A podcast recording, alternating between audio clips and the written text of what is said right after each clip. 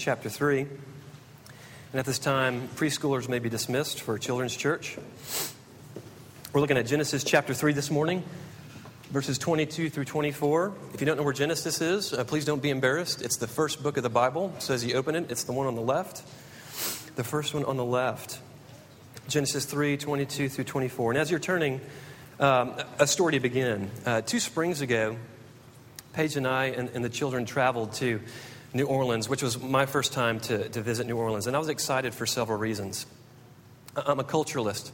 I love going to new places and seeing how they do life, how they do architecture, how they do food. And New Orleans is, is unique among itself for some of its cultural distinctives, so to speak. And I'm, I'm also a huge person for aesthetics. Um, and I like the way things kind of appear, you know, uh, call it the right brain in me. I, I, like to see how, how, how art is portrayed, how things look, and how things are different. So, this is our first trip to, uh, my first trip to New Orleans, uh, and it was a blast. And I have several mental pictures in my mind as I'm thinking through the trip. One is we, we, parked, down, um, we parked downtown, but we kind of parked far away so we could ride the, uh, the streetcars into downtown.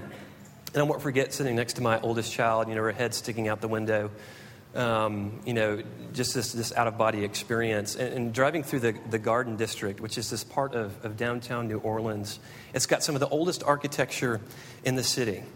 Um, it's still got some of that, that Spanish and Caribbean influence. And they use colors that if, if we try to use those colors in our homes here, they would think we're you know, a, a few crayons short of a, of a full box. We can't pull it off, but they can. It's this beautiful district uh, in, in New Orleans. And we, we traveled down to the, to the French Quarter. We got to walk around uh, the square and got to see some local art. We had, uh, I had blackened shrimp for the first time. Um, got to see a, a, bride and a groom leaving St. Louis Cathedral, uh, which was pretty amazing. And, and perhaps my, my, favorite part of the trip, and this tells you a lot about me, um, was, our, was our trip to this, this restaurant called Cafe Du Monde. And if you know what I'm talking about, you're nodding your head and you're going, Yes, I, I, I know what makes them famous. Uh, two things. They have coffee that's called Cafe au lait, and it's a mixture of steamed milk and coffee, and it's, it's perfect. It's the perfect cup of coffee. And, and, and the other thing they serve is, is this Cajun donut called a beignet. And if you've ever had a, fre- a fresh beignet with powdered sugar on it before, you know what I'm talking about. There is nothing like it. And so for me, as, as, you know, as my personality goes, I'm a huge fan of New Orleans. I love it. Anytime we had a chance to visit, I do it all the time. But what's hard for me to think is, is that just a few years before, this paradise, at least in my mind, this paradise was just overturned. The, the storm came through, and all of you know Hurricane Katrina. And where once was, you know, this, this, this smell of, uh, of beignets and coffee was replaced by this stagnant saltwater smell. Where once was this, this glorious food, you know, sh- shippers and, and, and trucks couldn't get back into New Orleans, so they had to drop it from helicopters, these military rations. You know, I'm talking about the kind that you have to peel the top back, and, you know, you've got freeze dried roast beef that has a shelf life of 23 years, right? Where once was, you know, beignets is now just chaos and military rations. And where once were these garden homes, these, these beautiful homes, rich in color, rich in architecture, are replaced with rows and rows and acres and acres of FEMA trailers. It was mind bending to me that just a few years ago, this paradise was entirely lost. I'll tell you that story this morning because it deals very directly with ours. We have this great paradise. We have this place of beauty, this place of culture, uh, this place of power. And what happens? The spiritual storm comes through, and paradise, paradise is lost. Let's read of that together as we read our scripture this morning from Genesis 3, verses 22 through 24. This is God breathed.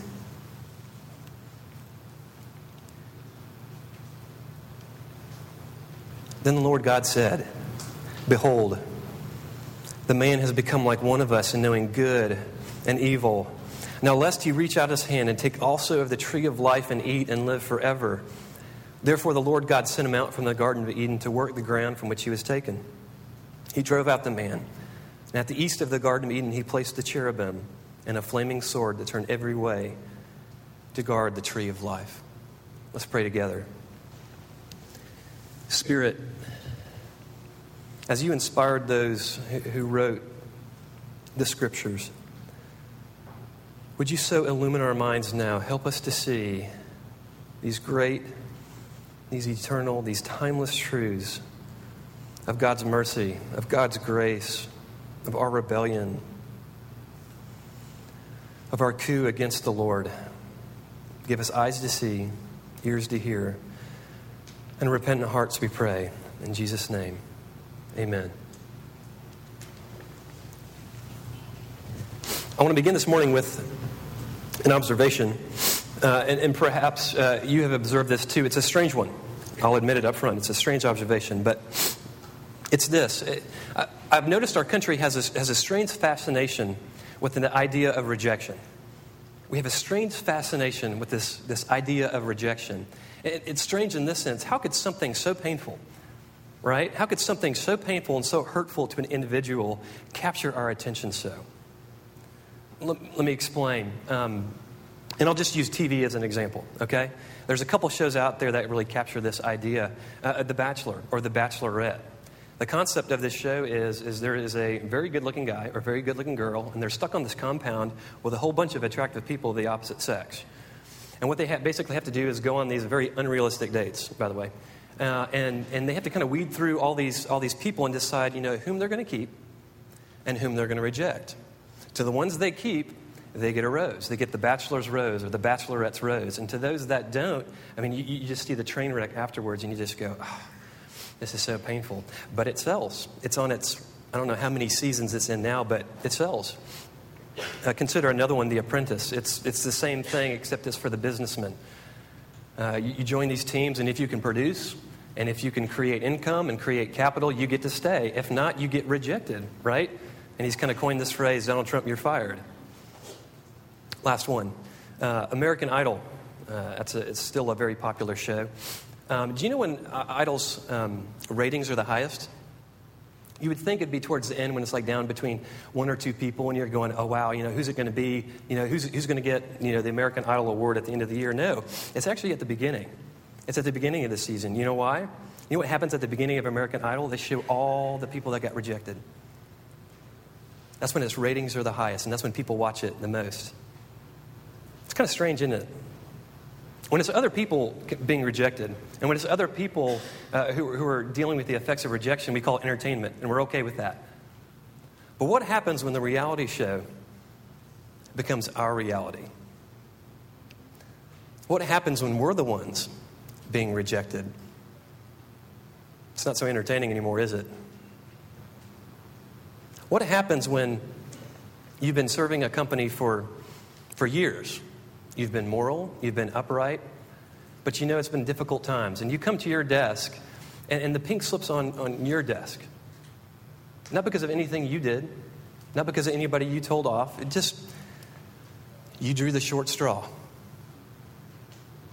All of us have a version of this story, right? It's not you, it's me. It may have been junior high, it may actually be more recently. You're suffering the rejection of a loved one for no reason or, or that they can explain or that you can understand, you get the it's not you, it's me conversation. It's not so entertaining anymore. It gets very, very personal. How do you, how do you respond as a human being? How do you respond when, when the rejection comes off the TV screen and it's, and it's your reality? I think we have a myriad of responses. Let me just highlight a couple as we, as we move forward this morning. Some of us, when we deal with rejection, we, we can turn inward. We can go, okay, if, if, if, if I'm worthy of being rejected, that must mean I am some sort of a reject. And so we get this dark night of the soul and we get this, this depression and we don't know what to do with it. We turn inward. Others of us, we do the exact opposite. Oh, you're going to reject me? Well, guess what I'm going to do? I'm going to reject you. You're going to fire me? Well, I'm going to steal a stapler. You're not going to be my friend? I'm not going to be your friend, right? we sort of get in this little tit for tat economy. All that to ask this, this question this morning. And this is the question where I want us to camp on. How do you think God handles rejection? What do you think God will do? What is God's knee jerk reaction? What is his immediate response when his people reject him? In other words, when creation says to the Creator, Yeah, here's your pink slip, We're not interested in picking up your options anymore, Lord. How do you think the creator of the universe responds to rejection? That's what we're dealing with in our passage this morning, and I'm going to suggest, according to these three verses, he, he acts in these three ways. He acts severely, he acts mercifully, and he acts sacrificially. Three ways severely, mercifully, and sacrificially. Let's begin with severely, and you have to say, really, Jake? Um, it's pretty clear he acts severely in this passage, but let's, let's get to the heart of it. And, and I want us to look at, at this point through the lens of one thing in particular. And if you haven't been raised in the church, this point doesn't matter because it, most everybody knows the story of the Garden of Eden, right? Adam and Eve are placed in the Garden of Eden, and, and they're placed um, to rule, to subdue, to fill, to be vice regents. God says, you know, hey, this isn't just going to be my show. You get, to, you get to be vice regents. You get to do this with me. Fill it, rule it, subdue it, be creative with it, own it. And let's have fun together. And he says, the only thing I command is that there's this tree, this one tree, the tree of the knowledge of good and evil. I ask that you do not eat of it because your eyes will be opened and you'll be like God. Not God, but like God. And we know how the story goes, right? What happens? Adam and Eve realize that the only thing that they don't have in the garden is authority. They realize they're number two. We're vice regents with God. The only thing we don't have is being number one. And so they're tempted, they eat, and they fall. Now, if some of your Bibles have at the beginning of chapter 3 this heading, the fall, I'm going to deal with that for just one second, and I'm I'm endeared to a scholar for making this point. He says, I, am not sure why we call it the fall. And his, his point is this how, how many of us f- fall on purpose? Falling is so accidental, right? None of us look at a hole in the ground and say, you know what? I'm, I'm going to plan to fall in that hole today. None of us get up in the middle of the night and go, man, I hope I stub my toe and fall flat on my face. I really hope I do that. I'm planning to do that. Falls are accidental. And his point is this he's saying, why do we call it the fall? Because falls are accidental. And his point is, there is nothing accidental going on in Genesis chapter 3. There is no surprise here on Adam and Eve as they're being expelled to go, what just happened? There is no surprise here.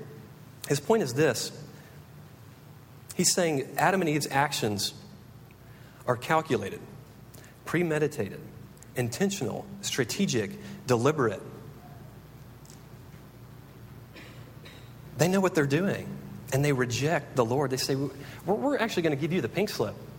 We don't like the way this whole thing is set up and, and the way you've organized it. We're done. We're calling it quits. And it's in this context that we understand, we, start to understand God's actions because, by all appearances, it looks like as if God is re rejecting, right?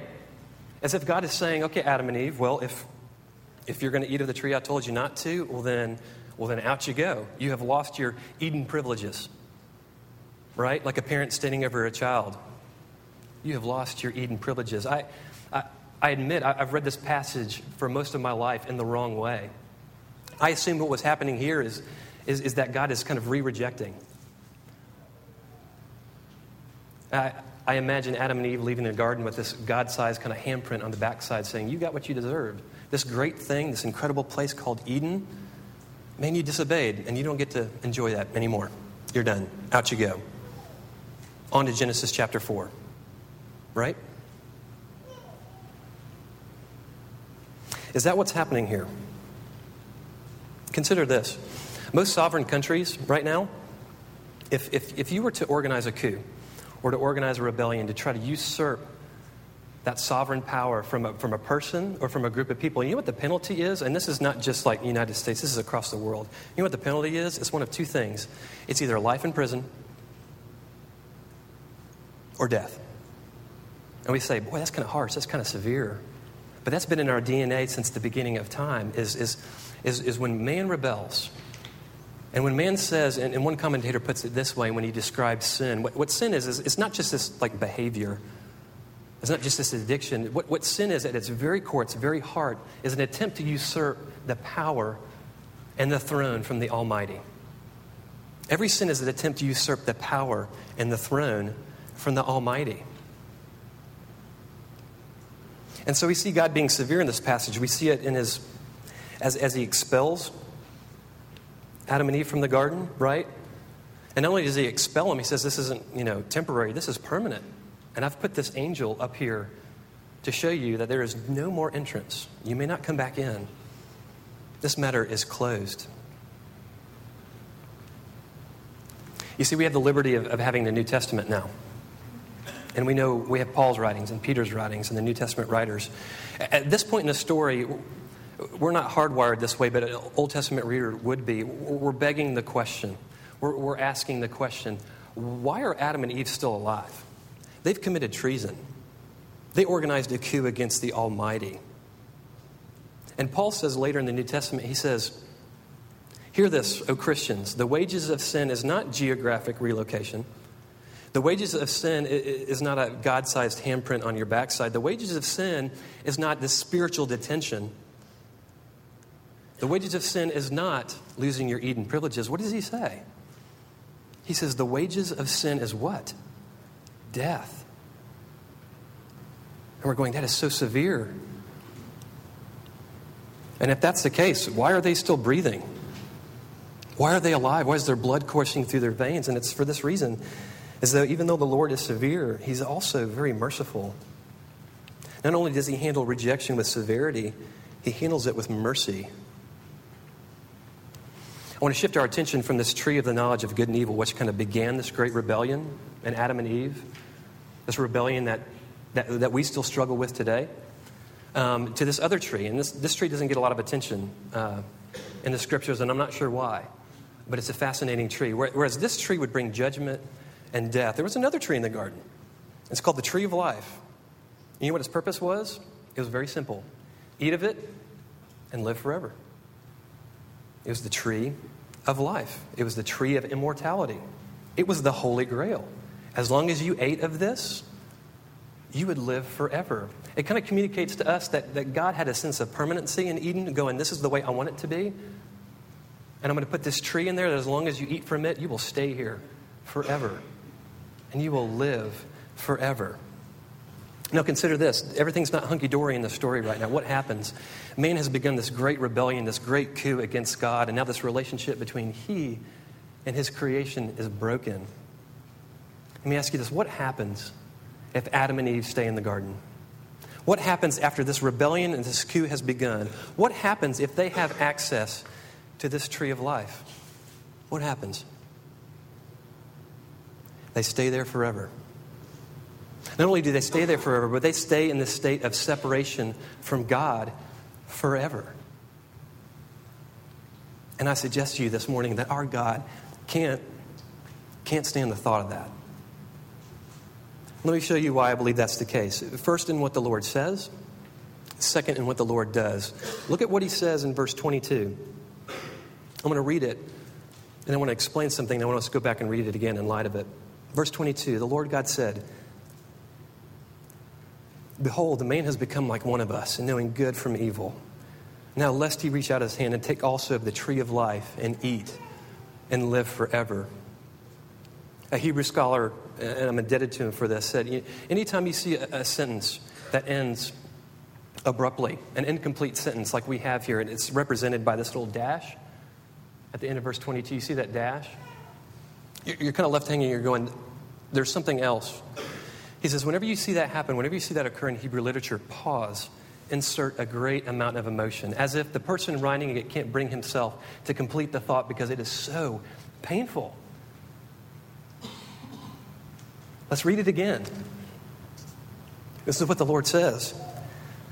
He says, Behold, the man has become like one of us, knowing good and evil. Now, lest he reach out his hand and take also of the tree of life and eat and live forever, he can't stand the thought of being eternally separated from his creation.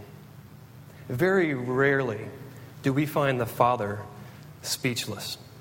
Very rarely do we find him at a loss for words. But here in this passage, the thought is so painful, he can't bring himself to complete it. Those are his words, but look at his deeds. Verse 24 He drove out the man And at the east of the Garden of Eden, he placed the cherubim and the flaming sword because his ego was bruised. Because someone was challenging his sovereignty. Now, that's how we do it, right? When we're rejected, we're mad that, that someone has challenged our sovereignty, right? We're mad that, that, that someone has dealt with us in that way. You know how God handles rejection? This way. He says, He placed the cherubim and the flaming sword that turned every way to guard what? A tree of life. He's protecting us from ourselves. Because He knows if, if we begin in this state of rebellion, we'll stay there. And He can't stand the thought of that. So He says, Out you go. You can't stay here because if you do, we will never be together again. This is done. And so, what was this God sized handprint? We go, there's something different going on here. There's something different in this expulsion. It's actually a severe mercy. I want to pause here for a moment and, and consider a couple things before we move into the last point. And it's this uh, I want us to be aware of a, of a false economy. I'll explain it and then I'll illustrate it here in a minute. The false economy is this, and, and, and, and this is typically the way we have read this passage. Um, we should never think that any misfortune that comes our way, any trial or any suffering that comes our way, is God's way of handling this rebellion in our heart, as God's answer uh, for the penalty of sin. To put it another way, we shouldn't trivialize or minimize sin to a state so low that we believe that apart from death itself, we can somehow repay for it. Let me illustrate this way. You're on your way home from your accountant's office. You just did your taxes for the year. And if you're under 18, I'm sorry, this, this illustration is not relevant yet. Um, but you're traveling home from your, your accountant's office and you realize something. There was a account I didn't declare. It wasn't a big one, but you know that it might mean you, you going back and, and, and, and declaring some more money and therefore owing you know, state or federal taxes a little bit more, and you're debating in your head, you're going, gosh, I mean, is it really that big of a deal? Is this a moral decision? If I paid myself minimum wage, you know, from the time of now and then I got there, would it make a difference? But before you've made a decision, you see the blue lights in your rearview mirror. You're getting pulled over. You weren't, weren't watching your speed, and you get a speeding ticket. Here's what typically goes through a human's mind is this God, Man, you're good. you got me. I didn't make a decision. I should have gone back, and you're giving me what I deserve. Man, you're just. You're just. You are judge. What we need to understand is, and remind ourselves of this morning of Paul's words the wages of sin is death. And we have to beg ourselves and ask ourselves the same question why are we alive? When we experience the misfortune and, and the trials of this age, we should, if, we should, excuse me, we should be reminded of God's mercy. Why are we still living? Why is there still blood coursing through our veins? Why is there still breath in my lungs? Why are we allowed to live? And it's because of this one point. God's mercy is, is, is severe and it's merciful. And He does this, and, and He did it with Adam and Eve in the garden, and He does it with us. He says, I'm, I'm going to delay judgment. Big J judgment. And we're talking about apocalyptic four riders. We're talking about capital J judgment. The Lord says, I'm delaying judgment. Adam and Eve, you get to experience it. Genesis 3 could have ended. There could be no Genesis 4. He could have wiped everything clean and said, done, and would have been just in doing so. But he doesn't. He says, No, I, I love you so much, and I want to be with you so much that I'm actually going to delay judgment. But in turn, you know what we get? We get a shadow of that judgment. Call it discipline, if you will. And consider this, the psalmists and the writers of Proverbs. Have you ever read this before? You're reading through the Proverbs, and one of them will say, and it says it in, in chapter 12 Lord, I love your discipline. You ever read that before and gone, I don't know if there's a thought more foreign to my mind than the love of discipline. What brought him to say that? What would bring a writer to say, Lord, your discipline, I actually love it? It's for this reason. I believe that the psalmist and the writers of Proverbs realize this one fact that our God could judge. Again, big J judgment. He could end the story, it could be done. But what does he do? He delays judgment. He says, That time will come. But until then, I'm going to give you misfortune. I'm going to give you discipline. I'm going to try to open your eyes so you can see this great rebellion that exists within your heart. You have sought my throne. You have sought my authority. You have sought to kick me off of this throne. And until you recognize that and will repent of it, I'm, actually going to delay judgment because I want you to see it. I want you to bathe in it. And like the prodigal son, I mean, he's up to his ears in pig slop. He's going, I see it now. It's not good to be apart from the Father. That's not the way I was created or created to be. So beware of that false economy that God's kind of getting back at you and that the accounts are kind of balanced and, you know, oh, this is just God's way of judging me. No, it's not. That judgment is coming. But He gives you discipline. See if you'll open your eyes, see if you'll turn, see if you'll repent. Last thought this morning not only is our, God one who delays judgment, not only is He merciful, but He, but he also offers to remove it altogether. He says, This big J that's coming, this, this big judgment that's coming when all accounts will be settled, uh, He offers to remove it from you entirely. You know, in one sense, what, is it, what good is it to delay judgment, right? If it's just coming, let's just get it over with, right? It's like that dentist appointment. It's just like, let's just get it done with, right? It's, it doesn't do much to delay it. But God says, I'm not just going to delay it, I'm going to offer to remove it entirely. And yes, this is the point in the sermon where you begin to talk about Jesus, but thankfully, what we don't have to do is we don't have to go to the New Testament for that just yet. It's actually in this passage. And what's, uh, uh what's so amazing to me is that he actually makes mention of this promise of one who will come to take the judgment, the big J judgment for us, so that we may live. Just seven verses before this one. This is the Lord speaking with Satan as he's describing the curse to Satan. This is Genesis 3:15. Listen to the language here. I will put enmity between you and the woman and between your offspring and her offspring. He shall bruise your head and you shall bruise his heel. We have this sort of Old Testament primeval promise of one who will come and, and, and at his heel's expense you know, you get this image of, of blood being raised to the, to the skin level, of pain, of suffering, of one who will come in our stead, of one who will come and say, I will, I will endure the big J judgment. I will endure the wrath of the, the unbridled, the unhindered wrath of the Father, so that you may enjoy the unbridled, unhindered presence of the Father. It's almost as if Jesus is saying, You know, Father, give me the military rations. Let me have those. Give them the French Quarter back. Give them Bourbon Street back. Give me the FEMA trailer. Let me live there. And give them the mansion that is among many rooms, that has many rooms. Give that to them. That's why Jesus says at the end, Father, Father, why have you forsaken me? Why have you rejected me? And so that you and I can say, Father, Father, why, why have you accepted me? And what's so amazing to me is at this point in Scripture, you know, as you compare our reaction to rejection, you compare the Father's, his reaction is immediate. He says this You got to get out of the garden. Because if you stay, you'll stay in this state forever. I'm removing you from it. I'm beginning this great plan of redemption. And by the way, it's going to involve the death of my son. And he will take the judgment that we deserve on his back, and he will bear it so that we might have the eternal presence of the Father. I don't want to take this too far, but it's as if this is the only time in history that this phrase has ever been used appropriately. As, as Christ is praying in the garden, and he's asking the Father to remove the cup. Again, this is the only time it's, I think it's used appropriate in history. The Father says, It's not you, it's me. It's not you, it's a me thing.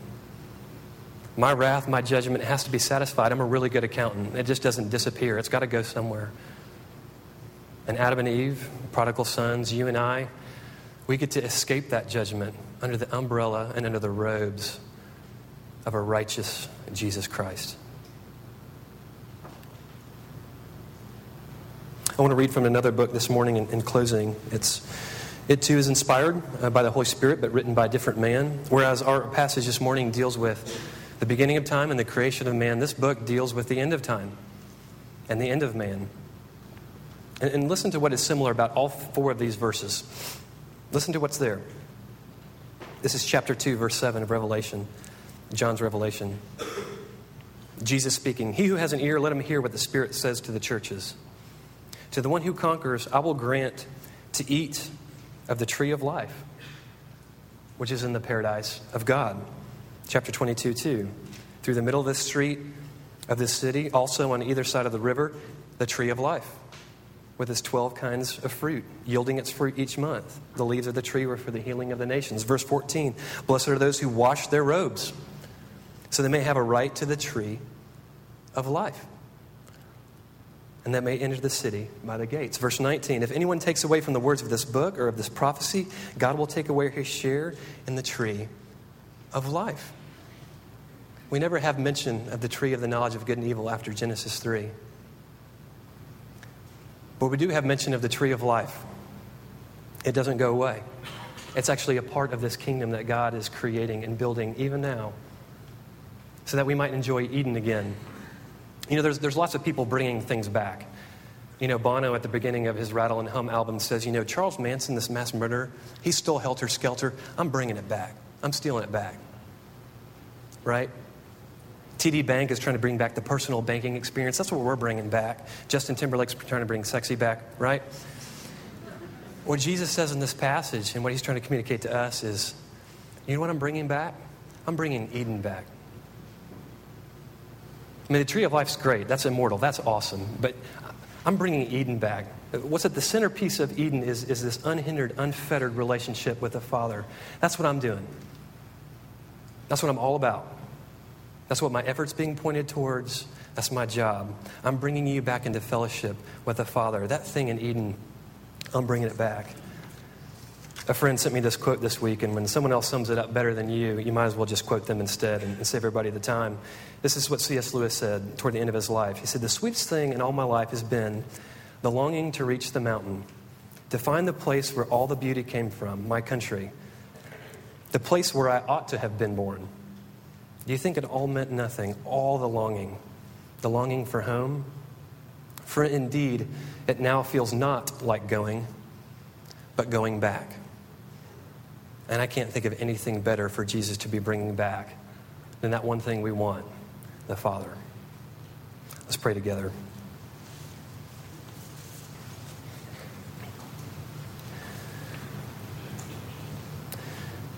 Father, if we knew everything your Son has undertaken on our behalf to bring us back into fellowship with you, would we not be amazed? Son, what words can we say to thank you for your efforts, your leading of a blameless life. Uh, even in the midst of our coup and our rebellion, you took that upon your back so that we might not suffer the rejection of the Lord. And you suffered it for us so that we might enjoy the Father. Thank you for this. And we ask that this thanks would and this understanding would empower us as we leave from this place, motivated by your grace, by your love, and your endearment of us. We pray this in Jesus' name. Amen.